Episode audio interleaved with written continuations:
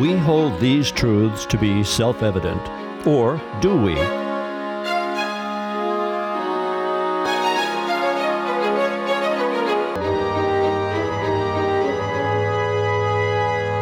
Our guest, Harvard professor Danielle Allen, author of A Reading of the Declaration of Independence in Defense of Equality. Join host Frank Falvey and our roundtable, Harvard Executive Director for Health and Human Rights, Dr. Natalia Linos, Higher Education Consultant, Dr. Michael Walker Jones, and from Beacon Hill, Representative Jeff Roy, as we navigate the unique journey of America toward a more perfect union. Hello, this is Frank on a journey to a more perfect union. Pete, good morning. Good morning. How are you, Frank? I am wonderful. Michael, with the 3D glasses. no one would have known that unless you said it, Frank, and I'm doing great. Thank you. and Jeff, I don't see him, but you're there, right? Uh, Frank, uh, it's good to be here. Thank you, and uh, glad to join everyone for a great conversation. And Steve Sherlock, how are you? Happy to be here. Good morning to all. And Natalia, we have a special guest this morning. We do, Frank. I am really excited that Harvard University professor um, Danielle Allen has joined us today for this conversation. Thank you so much. It's a treat to be with all of you. Welcome, Danielle. Yay. yeah, welcome to Franklin. No, it's great to be here. I appreciate it. So thank you for, for folding me in. Danielle, you wrote a wonderful uh, article that we all uh, read in an email. And also, you have a book out called Our Declaration, a reading of the Declaration of Independence in defense of equality, um, which the Franklin Public Library got from the Acton Public Library. tell tell us a, a, little about that writing, if you would mind opening up the conversation. Oh, sure. No, I'd love to. Thank you so much, Frank. I'm a kind of Declaration of Independence nerd, to tell you the truth. So I think I probably have spent more time reading and thinking about it than anybody else for in recent memory. I've been thinking and writing about it for 20 years at this point. It all started because of a night class I taught for low income adults when I lived in Chicago. And it was a class that had the purpose of helping people make their way back to opportunity. They had fallen out of the educational system in one way or another. And our goal was to make sure that they had the same quality of education that the kids I taught during the day at the University of Chicago were getting. Um, yet these were people who sometimes were working two jobs or juggling massive public transportation issues, childcare issues. So that was the challenge. How do you give them the same quality of education when maybe they don't even have a GED, haven't finished their high school degree, and they're juggling so much? The answer was just really basic utilitarian answer was pick great texts that are really short.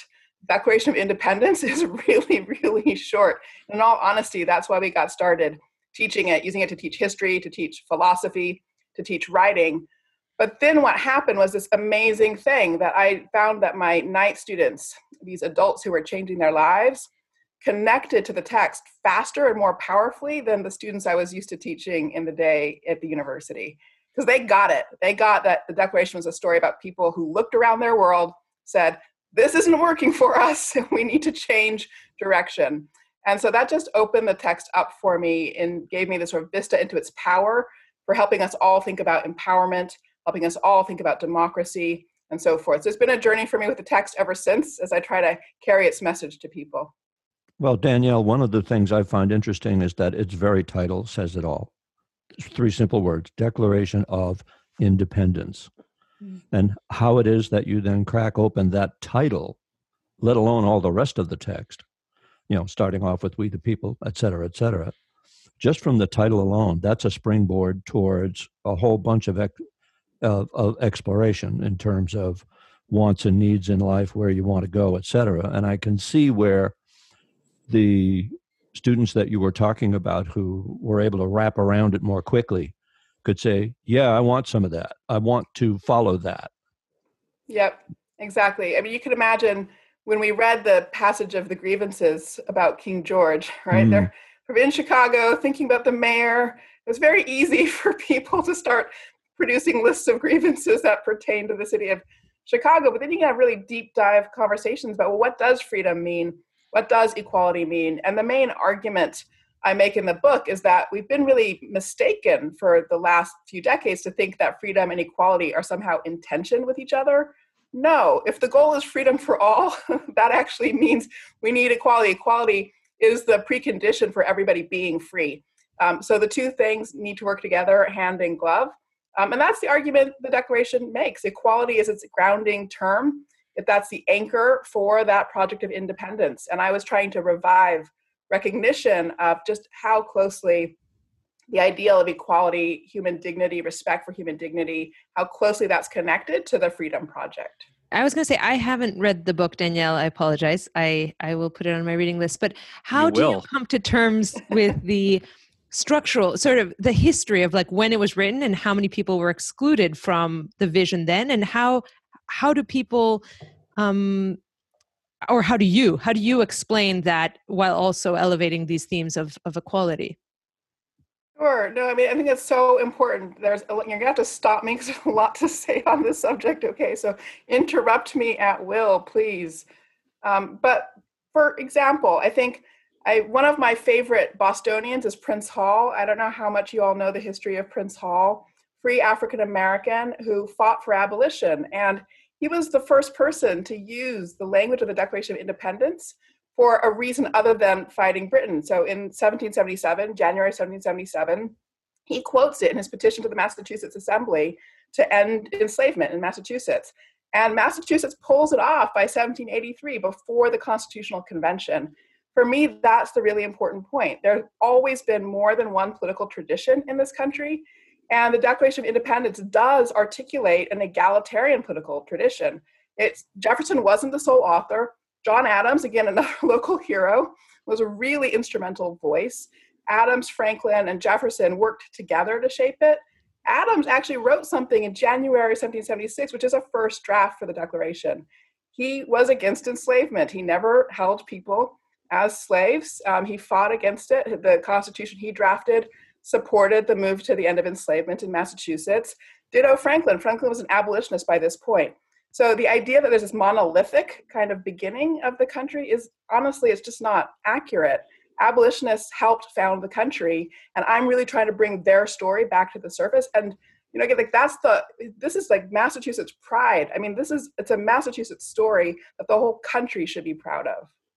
But isn't that particular struggle, though, the continuation uh, up to today? I mean, i- you know, that friction that you're describing, uh, Danielle, between the abolitionists and the Southern slaveholders uh, continues today. And as a matter of fact, Prince Hall, and I'm glad you brought him, is a great example of even the Freemasons uh, in America did not, uh, you know, they weren't all integrationalists or abolitionists, which is why Black Americans all come under the Prince Hall section of the Masons. For sure.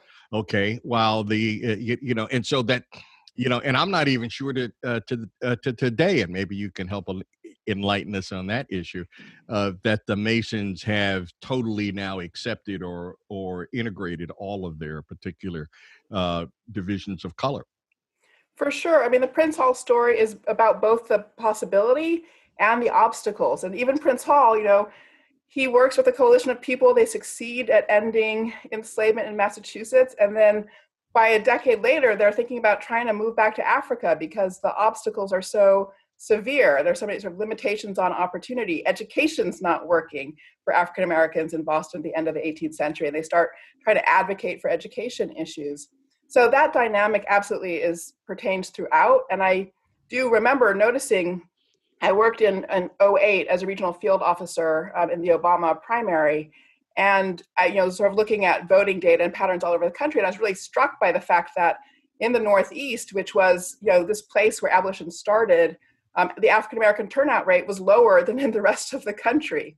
And that just was, it's, you know, it's sort of the story of both possibility and then obstacles over time. And so we do have a lot of work now to do to provide that, you know, to achieve that full empowerment for everybody.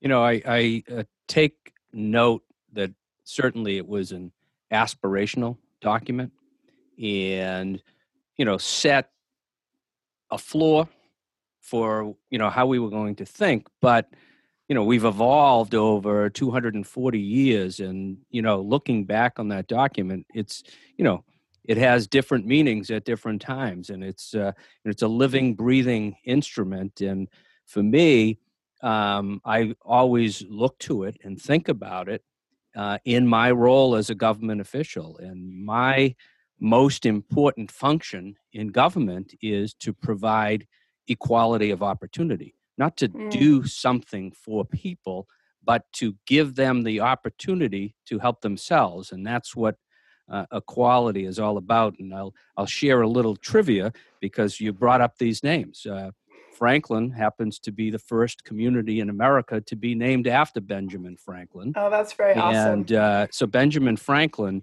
uh, at uh, uh, donated books to the Franklin Public Library to Wow. establish the first public library in America. Very cool. Oh, that's so awesome. Well, I'm That's not done yet. 12 years later, a young man was born in Franklin, Massachusetts. And uh, the education system that we had uh, back in uh, you know 1796 wasn't what it was like today. But that young man went to the Franklin Public Library and used those books to educate himself and to get into Brown University. Who I'm talking about is Horace Mann, the father of public Oh, wow. education. So equality of wow. opportunity is ingrained uh, in this community, and we reflect on these uh, older documents frequently. And I'm just thrilled that you uh, wrote a book on such an important topic, and you and you use it as part of your conversation.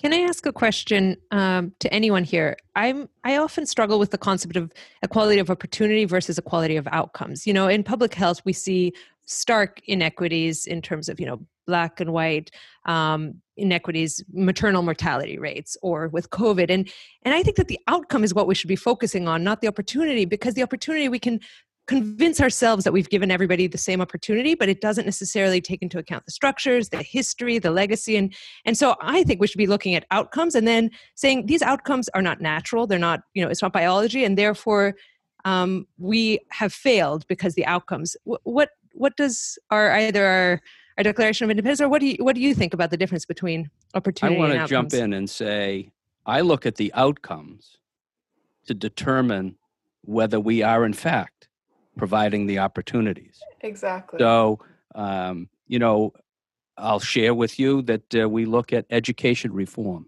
in Massachusetts. And the goal of passing education reform in 1994 was to, uh, to close the uh, equality gap because we were seeing that we were not um, providing um, real equality of opportunity. And so we did a massive reform of our education system. The Supreme Judicial Court uh, actually told us if you don't do it, we will do it. So the legislature did it. We had a remarkable uh, reform effort, but we've seen that um, even though we did that, we really haven't uh, bridged the equality gap. Uh, we're still working on it. Uh, a program that uh, that I'm working on in the legislature right now is college and high school and that includes the early college concept. And we're seeing that by providing opportunities to underserved uh, students in some of our gateway communities and introducing them to college level work while they're in high school to show them that they can do college level work and to expose them to that environment is actually uh, closing the equality gap. And again, so we look at outcomes and we say, how, how good of a job are we doing? How can we tweak it? And uh, I'll be introducing legislation uh, in the next week or so on how we're going to expand that college and high school notion to address, again, equality of opportunity. You know, but I'm going to jump on Natalia's uh, bandwagon, though, Jeff. I think, you know, albeit uh, all of us here understand your sort of academic approach and that you're really looking at outcomes because you want to make sure that the equality provisions that you're trying to legislate uh, are producing the results. But I'm not sure that our citizens uh, really cl- truly understand that. I think b- because I think, as Natalia explained, the majority of politicians will pronounce what you just said. That is, you know, we want to make sure that everyone has an equal opportunity. It stops there. They don't talk about, and we're going to hold ourselves accountable at the end of the game uh, to make sure that people are succeeding based upon those opportunities. Uh, and yet, at the same time, the system itself is a hindrance to the uh, uh, to the whole premise. So I guess Danielle, you, you know, please jump in and help us to uh, at least address, if not resolve this. I know. I, I mean, I think you're exactly on, on the right track, which is that we have to look at outcomes as a diagnostic, and then once you see a disparity or an inequity, then the job is to figure out what the cause of that is. So equality of opportunity isn't just about saying, oh, okay, now the rules are fair it's about saying, what are the obstacles, just as you said, Michael, what systemic effects are blocking people from actually being able to move in this healthy direction or move in a way that supports their thriving? And then you need policy to undo those obstacles, right? So, in other words, it's a different way of thinking, I think, about what the policy is that gets us that genuine equality. Um, again, you're not just enough to change the formal rules. You do have to actually look at the obstacles and undo the obstacles. And I think that sounds like what um, Jeff is talking about, the kind of analysis that he's doing. You know, on the accountability front, um, much of the legislation that we pass these days includes uh, reporting requirements, data collection, and and that certainly goes to the point of okay, we're going to do these great and wonderful policies that make a great press release, but at the end of the day, we want to make sure that they're working. And if they're not working, uh, let's tweak them. And you know, the, the accountability piece um, is called an election. If you don't think we're doing what we suppose that we said we were going to do, and we're not doing it well, we'll hear from you at the ballot box. And I can I can uh, assure you that uh, there are enough uh, agencies and advocacy groups out there that will point out uh, where we may have stumbled. But, uh, you know, I am one that constantly looks at um, is this working? And that's important to me uh, because we're not providing true equality of opportunity uh, unless we are looking at it. And I will say, uh, on the higher ed spectrum, which has been my focus for the last two years, these are questions we're asking uh, constantly. Uh, you know, our college costs so exorbitant that folks don't have an opportunity to participate in that. And I also yeah. look at the statistic that 72% of the jobs in the Commonwealth of Massachusetts require a credential beyond a high school diploma. So we have an obligation under the equality of opportunity mantra mm-hmm. to make sure that we get folks some sort of credential beyond a high school diploma so that they can participate in that economy. I look at those issues and questions every single day uh, of my life, and uh, and I know that the voters hold me accountable to make sure I do that. Danielle, in your preface to your book, uh, you mentioned that Bill Gates, uh, sports people, we are not in some senses all equal. Can you redefine your your premise of what is the definition of equality that we're speaking about? Sure, absolutely. It is really important when a person invokes the term equality to take the time to say, well, what kind are you talking about? Because there are multiple kinds. So there's basic human moral equality, the idea that we each have a core dignity that deserves respect. There is political equality, which means we all have access to participation and have the ability to influence the decisions our communities are making.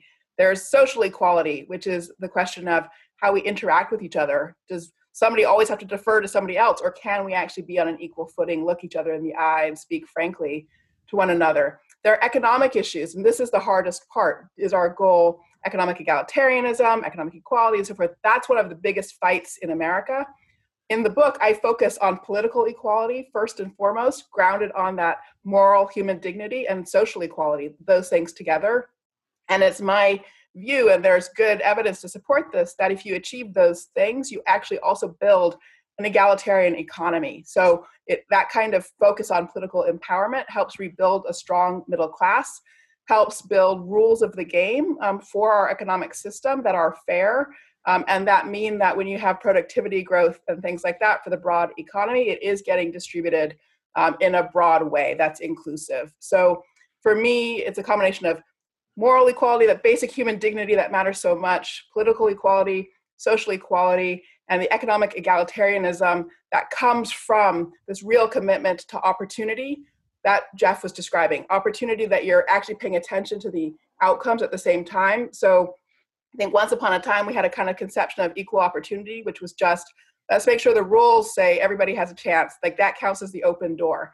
And we neglected the fact that once that door was open, there were still folks who like big piles of boulders standing between them and the door. And you can't just walk through the door if there's these big boulders in the way. So you've got to figure out what those boulders are and remove them. And that's, I think, the, the big job that we all have as a community now. You've touched on an interesting point, Danielle, that I wanted to also explore. And this goes out to uh, the whole group.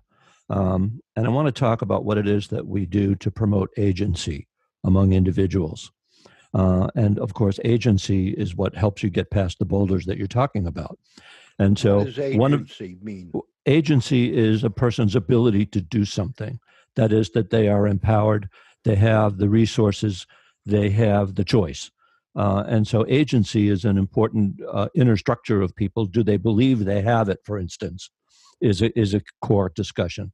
But that said, you know, one of the phrases that plays well, of course, is equal opportunity.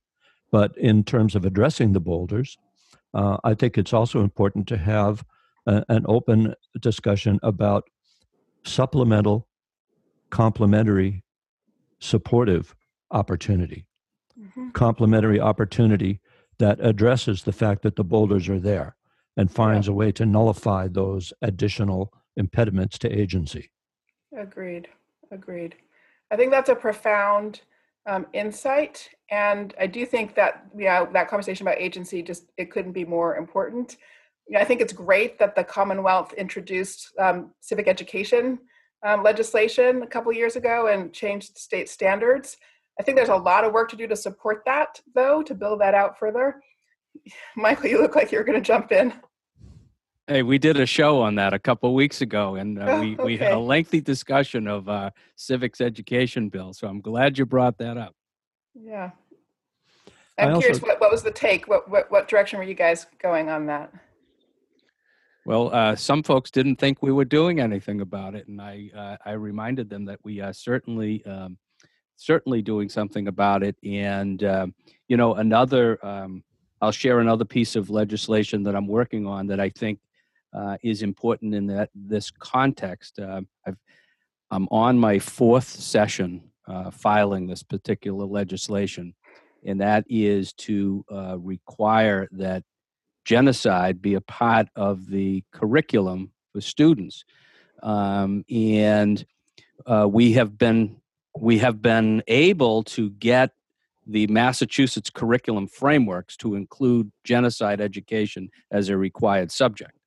It's But uh, the curriculum frameworks only say what should be in there. There's nothing saying that the schools have to do it. So we're we're taking that nep- next step uh, on that. But it's you know it goes to this notion of of civic education, what it's a good to be a good citizen, and what is uh, what is the underlying uh, theme and goal to uh, achieve equality. And and Danielle, if I may put a plug in for your next book.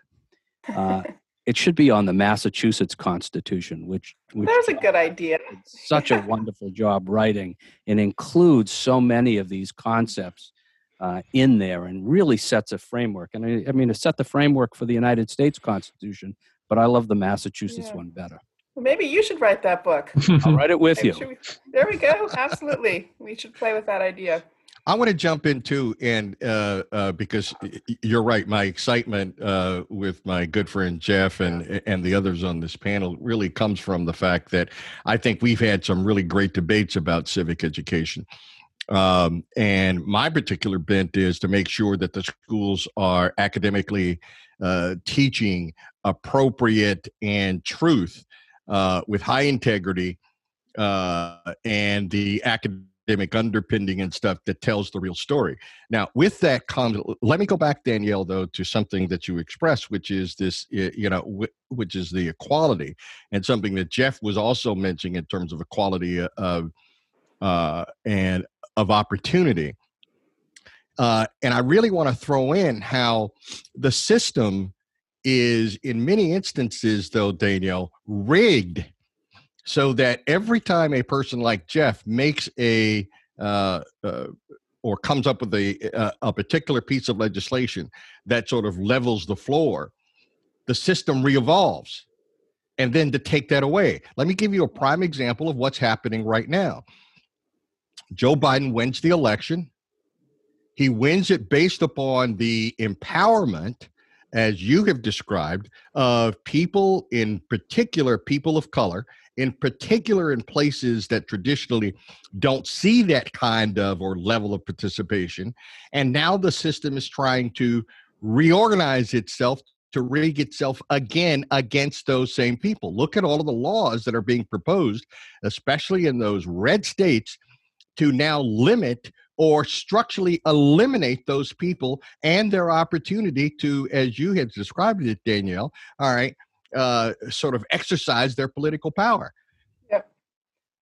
Yeah, no, I think this is the issue of the day for our country, in all honesty. Um, I think that we have to say plainly that we are having a fight about whether we are actually committed to universal suffrage.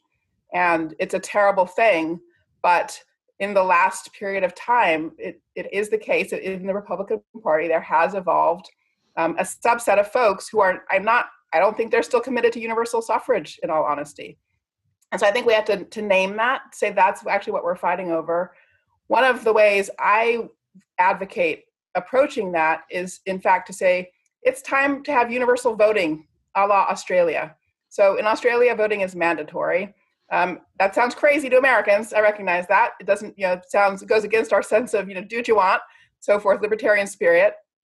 But think of it like jury duty. We don't react that way when we think about jury duty. We, we get it, that it's our civic duty to serve on the jury. It's our civic duty to vote. In Australia, it's a minimal fine, not a lot. And to say that you have to vote doesn't actually mean you even have to complete the ballot. So you can actually you can submit an empty ballot. You can still withhold your vote if you want to, but you do have to participate in the process, just like with jury duty. I believe we should pursue this because it would leapfrog over this whole fight about voter suppression. Because then the job would just be okay, it's everybody's voter duty. How do we get all those voters to complete their duty um, rather than the fight that we're having? And I think people have to take sides on the universal suffrage point. Are you for everybody having the vote or not? Um, and my hope is that we can keep the people in the not column to the smallest possible number and rebuild that collective commitment in our country to universal suffrage. Let Greece also big... has compulsory voting, although it's not enforced. But growing up, you know that it was known, and you'd have to have an excuse for why you wouldn't vote. Um, yeah, birthplace of democracy. So exactly, good, good authority there. Danielle, um, I know you had to leave at ten. If you need to leave, what we do is you just wave off, and and okay. uh, Keith will. I don't know. Thank you. Else. Lots of fun. I do have a student um, I need to visit with now, so it was a real pleasure. And really nice to meet you all. So Danielle, please come back. for being with us. Thank, thank you. you. Yeah, and please come back. I, you know, I'd really love to continue this conversation. And I would Frank, love to. Frank and Pete, if we can have a part two of this, I think that would be extremely, uh, you know, impressive and important. Danielle, we are all over it. I would love to. Thank you so much. Take care. Bye, Danielle. Bye. Bye. What I would uh, like to bring up now is that the Declaration of Independence is a statement of why we should leave and change from the British government to be an independent state. Uh, the, is the Declaration now of Independence being spoken by the Republican Party? What are their grievances, and and are we at a point that people want to leave the uh, the American democracy and have a different government. And Jefferson, one of his famous statements is that, you know, on occasion, uh, government needs to be changed and, and revived again. So, are we moving? Uh, uh are, are right wing Republicans really using the Declaration of Independence to move toward a different form of government? Uh, I'm going to jump in uh, with uh, my profound insight, if you will, good or bad. Uh, I believe that they believe they are. I believe that they believe that to be the case. But I would contend that they have been manipulated. Having played the role of manipulator in the past, as I have, as a person of media skill, uh, I can tell you that this has been going on for a long time. Uh, it's not that difficult to get people to be angry. Um, and so now comes the question are they angry for righteous reason? Um, getting back to my other comment about agency, uh, have they been uh, directed in some herd mentality towards an outcome that doesn't necessarily benefit them but benefits others? Um, and without it sounding like a conspiracy, I understand how the Republican Party has sought to garner votes, sought to garner um, a sufficient amount of energy within the population to be able to compete against uh, Democrats. Um, and some of those means have not necessarily been um, forthcoming. Danielle, in her book, highlights the use of words Mhm. and how important language and words are. Newt Gingrich started this role of the use of negative words against his opponent, derogatory words against his opponent. It seems that civil conversation, civil respect, uh, civil conversations seem to be the more dangerous thing that we no longer have. Well, yeah, the use of derogatory uh, language is an interesting one. Um, and I saw the rise of that all through the 80s. Um, part of the reason why I became sort of disenchanted with the idea of, of working in political media.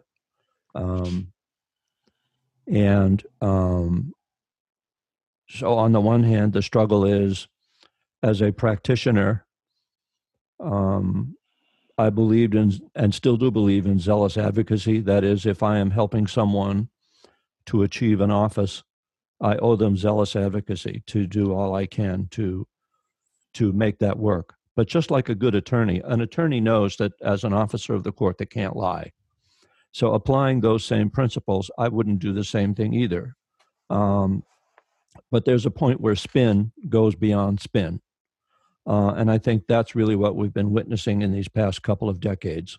It isn't any, it is no longer just spin. It isn't a case of bending facts to some credible degree to your favor. It's about now we create alternative facts wantonly with abandon.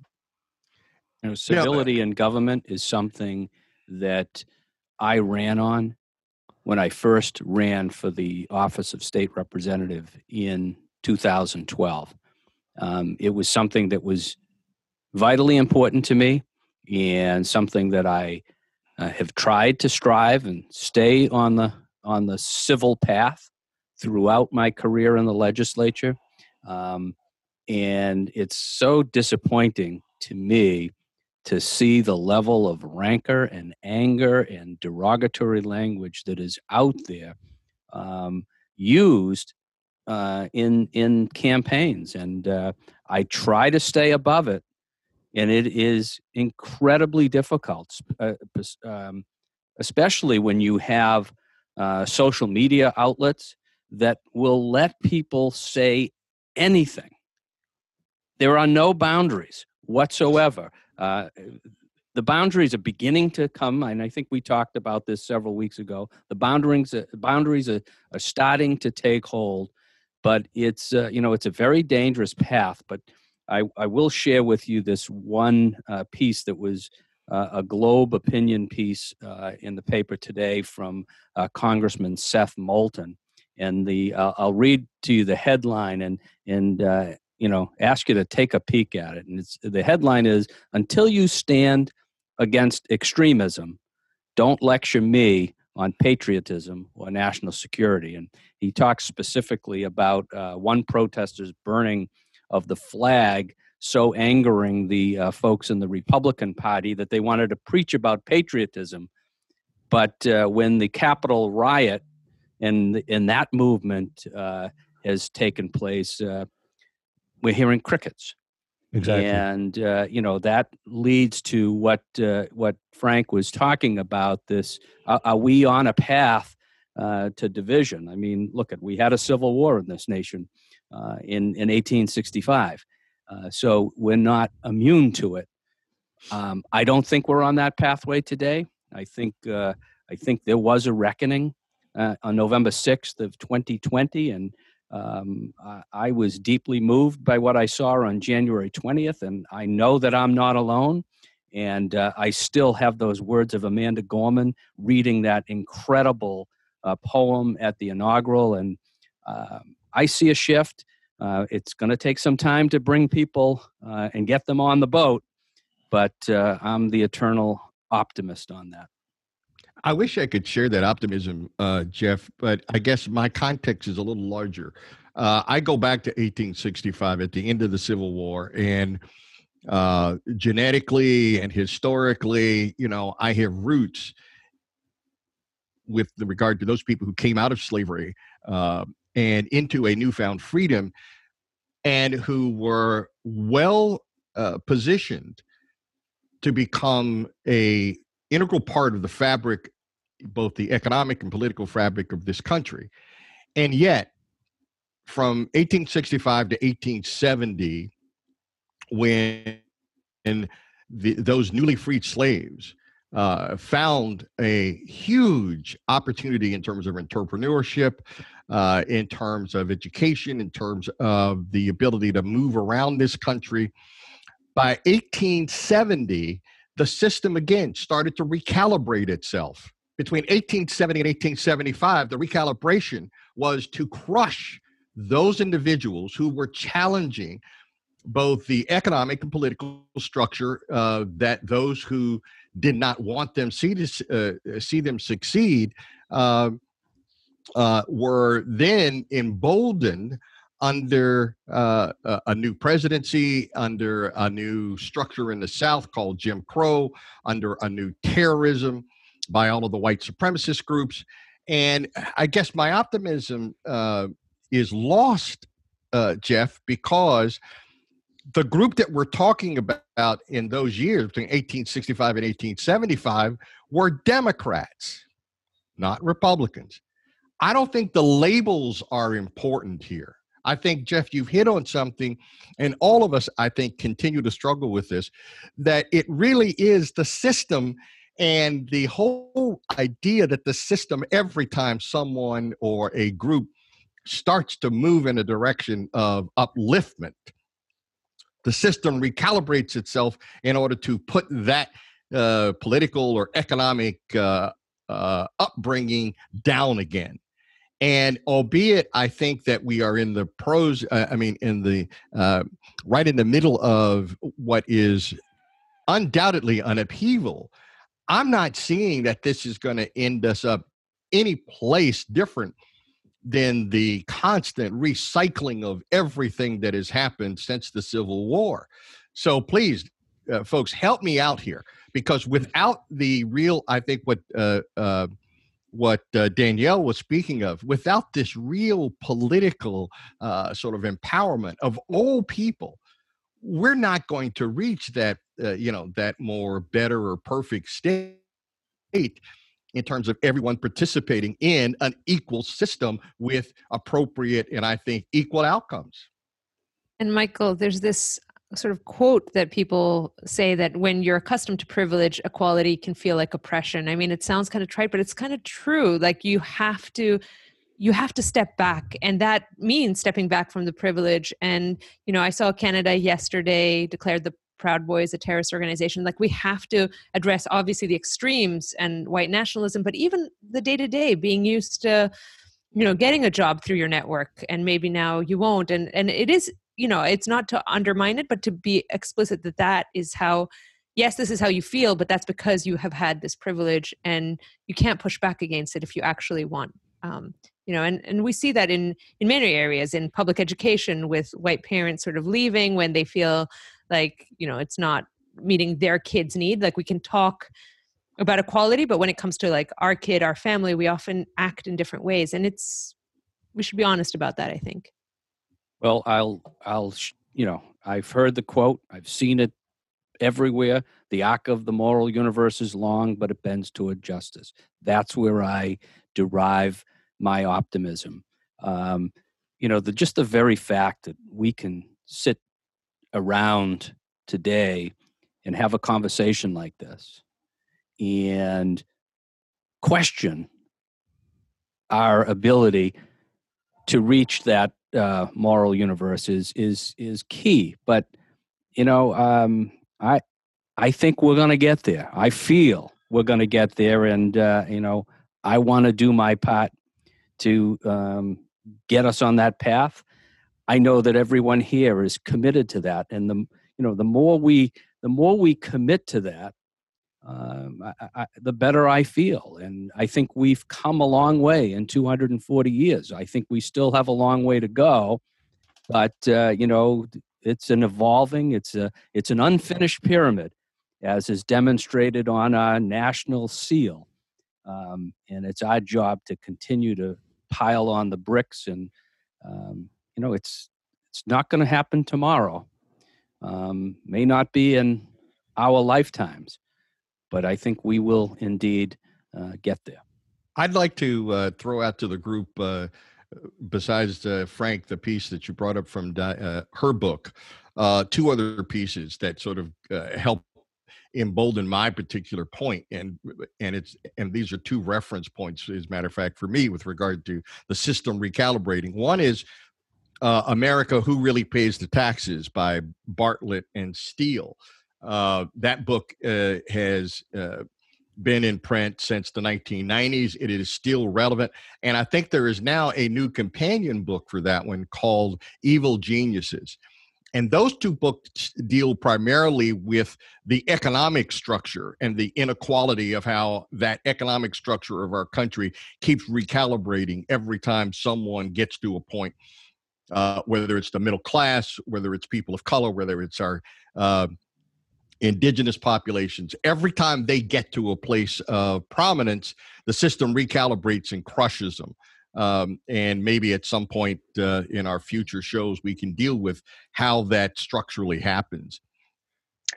Yeah, I think I have uh, I'm- proposed for a future show that we do something on um, something as uh, local as the police reform legislation because I think that's a conversation we really need to have because in our local community, um, what I saw and what I heard was troubling to say the least.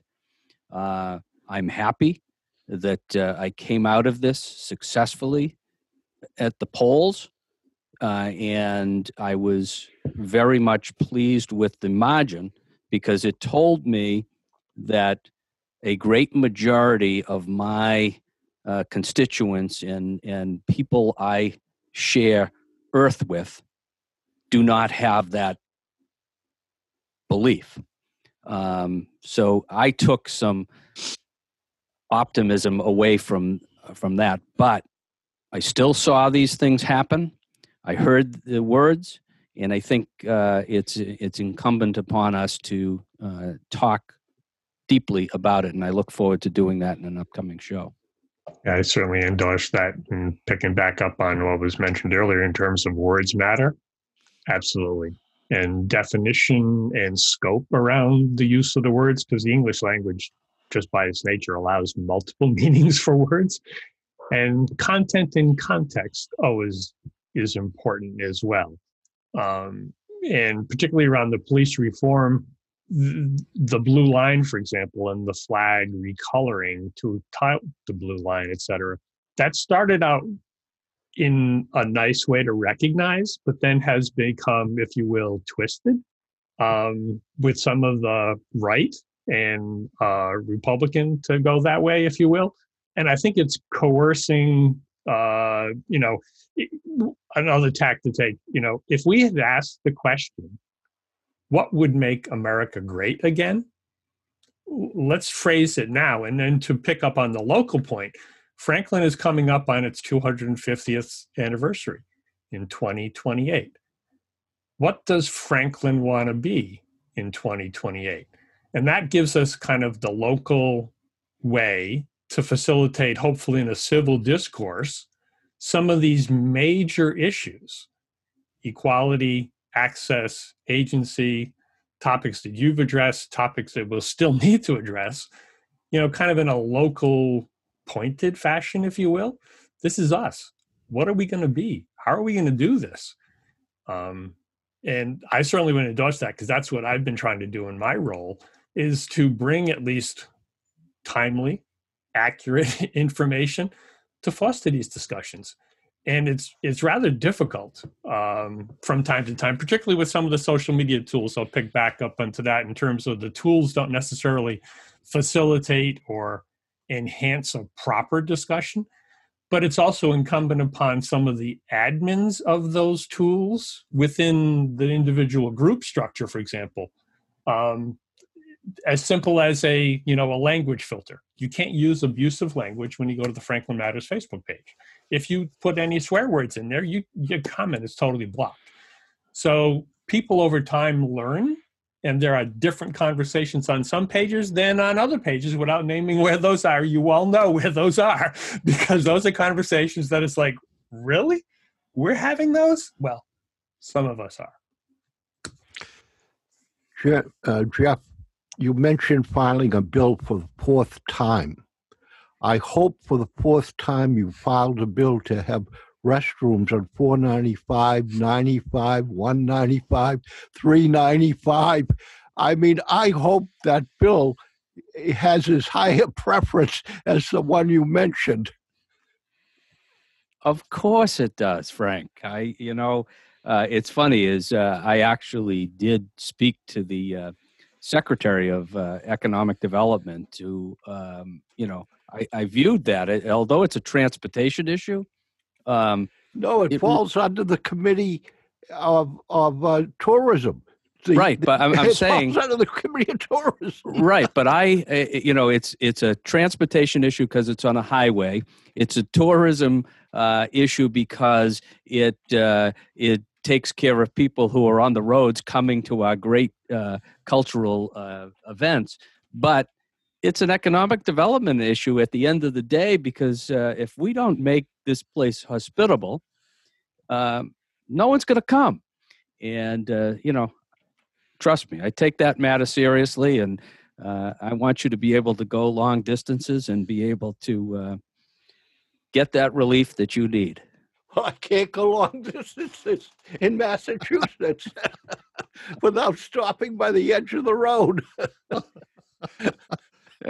uh, well, you know, I uh, I would uh, concur and endorse that. As matter of fact, as soon as possible, with regard to the idea that we deal with the uh, uh, Jeff, the you know, you know the police reform bill, because I, you know, that's actually a great example of what I was trying to describe, where the system recalibrates, and hopefully this time, this time, and maybe that would spark a rejuvenation of my optimism on your, uh, you know, as you see it, uh, Jeff, that if we can get some of those reforms in place, then maybe the system can uh, make some adjustments this time in favor of the population rather than opposed to the population and to the general welfare.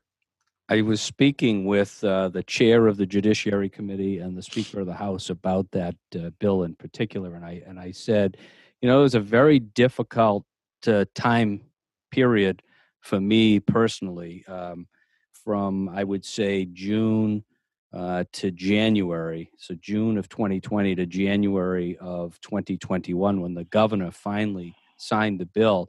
But my thought was, they said, you know, I think when history looks back, it'll look kindly upon what we did. And it will be seen as uh, some of the most important work that we've done because we took a horrific moment in our history, talked to one another, worked with one another, listened to one another, and did something about it. And uh, that again fuels my optimism. Well, I think it's it's it's rather important to to make sure that uh, when we look at Jeff reforms, uh, I mean, I think back to those years when education reform was the uh, sort of the uh, the subject of the day, and going back to the 70s and the 80s when teachers were blamed for, and I was one of that group. Uh, teachers were blamed for everything, and then our unions were blamed for being the obstructionists. And I can feel and empathize with many of uh, the police and public service folks who now feel as though they are the ones who are sort of being put on the on the sacrificial block uh, when it's not all police. Uh, uh, but the reform is necessary because the structure and the processes that they use are not appropriate, I believe, for uh, for our society, and neither are they equipped to do all of the things that we have put on their shoulders. Uh, so much of the reform not only is needed in order to help us as people, uh, but I also, Jeff, uh, you know, when I was watching all of these pieces of legislation come up all across the country in terms of uh, public service and police reform, I kept thinking back to uh, my days and going uh, as a young person in Louisville, Kentucky, and the first time somebody, one of the police, pulled the gun on me uh, and I was 14 years old when that happened. And I was standing on a street. I can tell you exactly the corner. It was uh, the corner of Third uh, and uh, Third, uh, Third and Winkler uh, in Louisville, Kentucky. Uh, and the policeman pulled the gun on me because I would not adhere to moving along on a public sidewalk uh, on Derby Day, which has its own kind of story behind it. And he pulled a gun on me and my cousin, who at the time was uh, 16 years, uh, yeah, 16 years old. Uh, and it's a frightening kind of thing. And the other piece too around that, Jeff, is that people of color in this country have hundreds of stories like that that have gone unchallenged uh, in terms of the police being held accountable for those things. And here it is. I'm now 71 years old, and now the reforms are starting to happen. You, you, know, uh, again, that's why I guess I don't share the sort of immediate optimism, but I must admit, long range, the possibilities are there. And that's why I think, uh, again, we need to, as a country, look toward the ideals of what we're uh, the words that this country were founded on, not necessarily the actions upon what uh, our founders actually undertook. Uh, but we have evolved. And that's, uh, again, I think to our credit that we have evolved. Uh, and I would hate to see us go backwards in that regard. And I think, uh, uh, you know, Natalia, uh, you know, you, you, may have some ideas and some thoughts and some observations about that as well.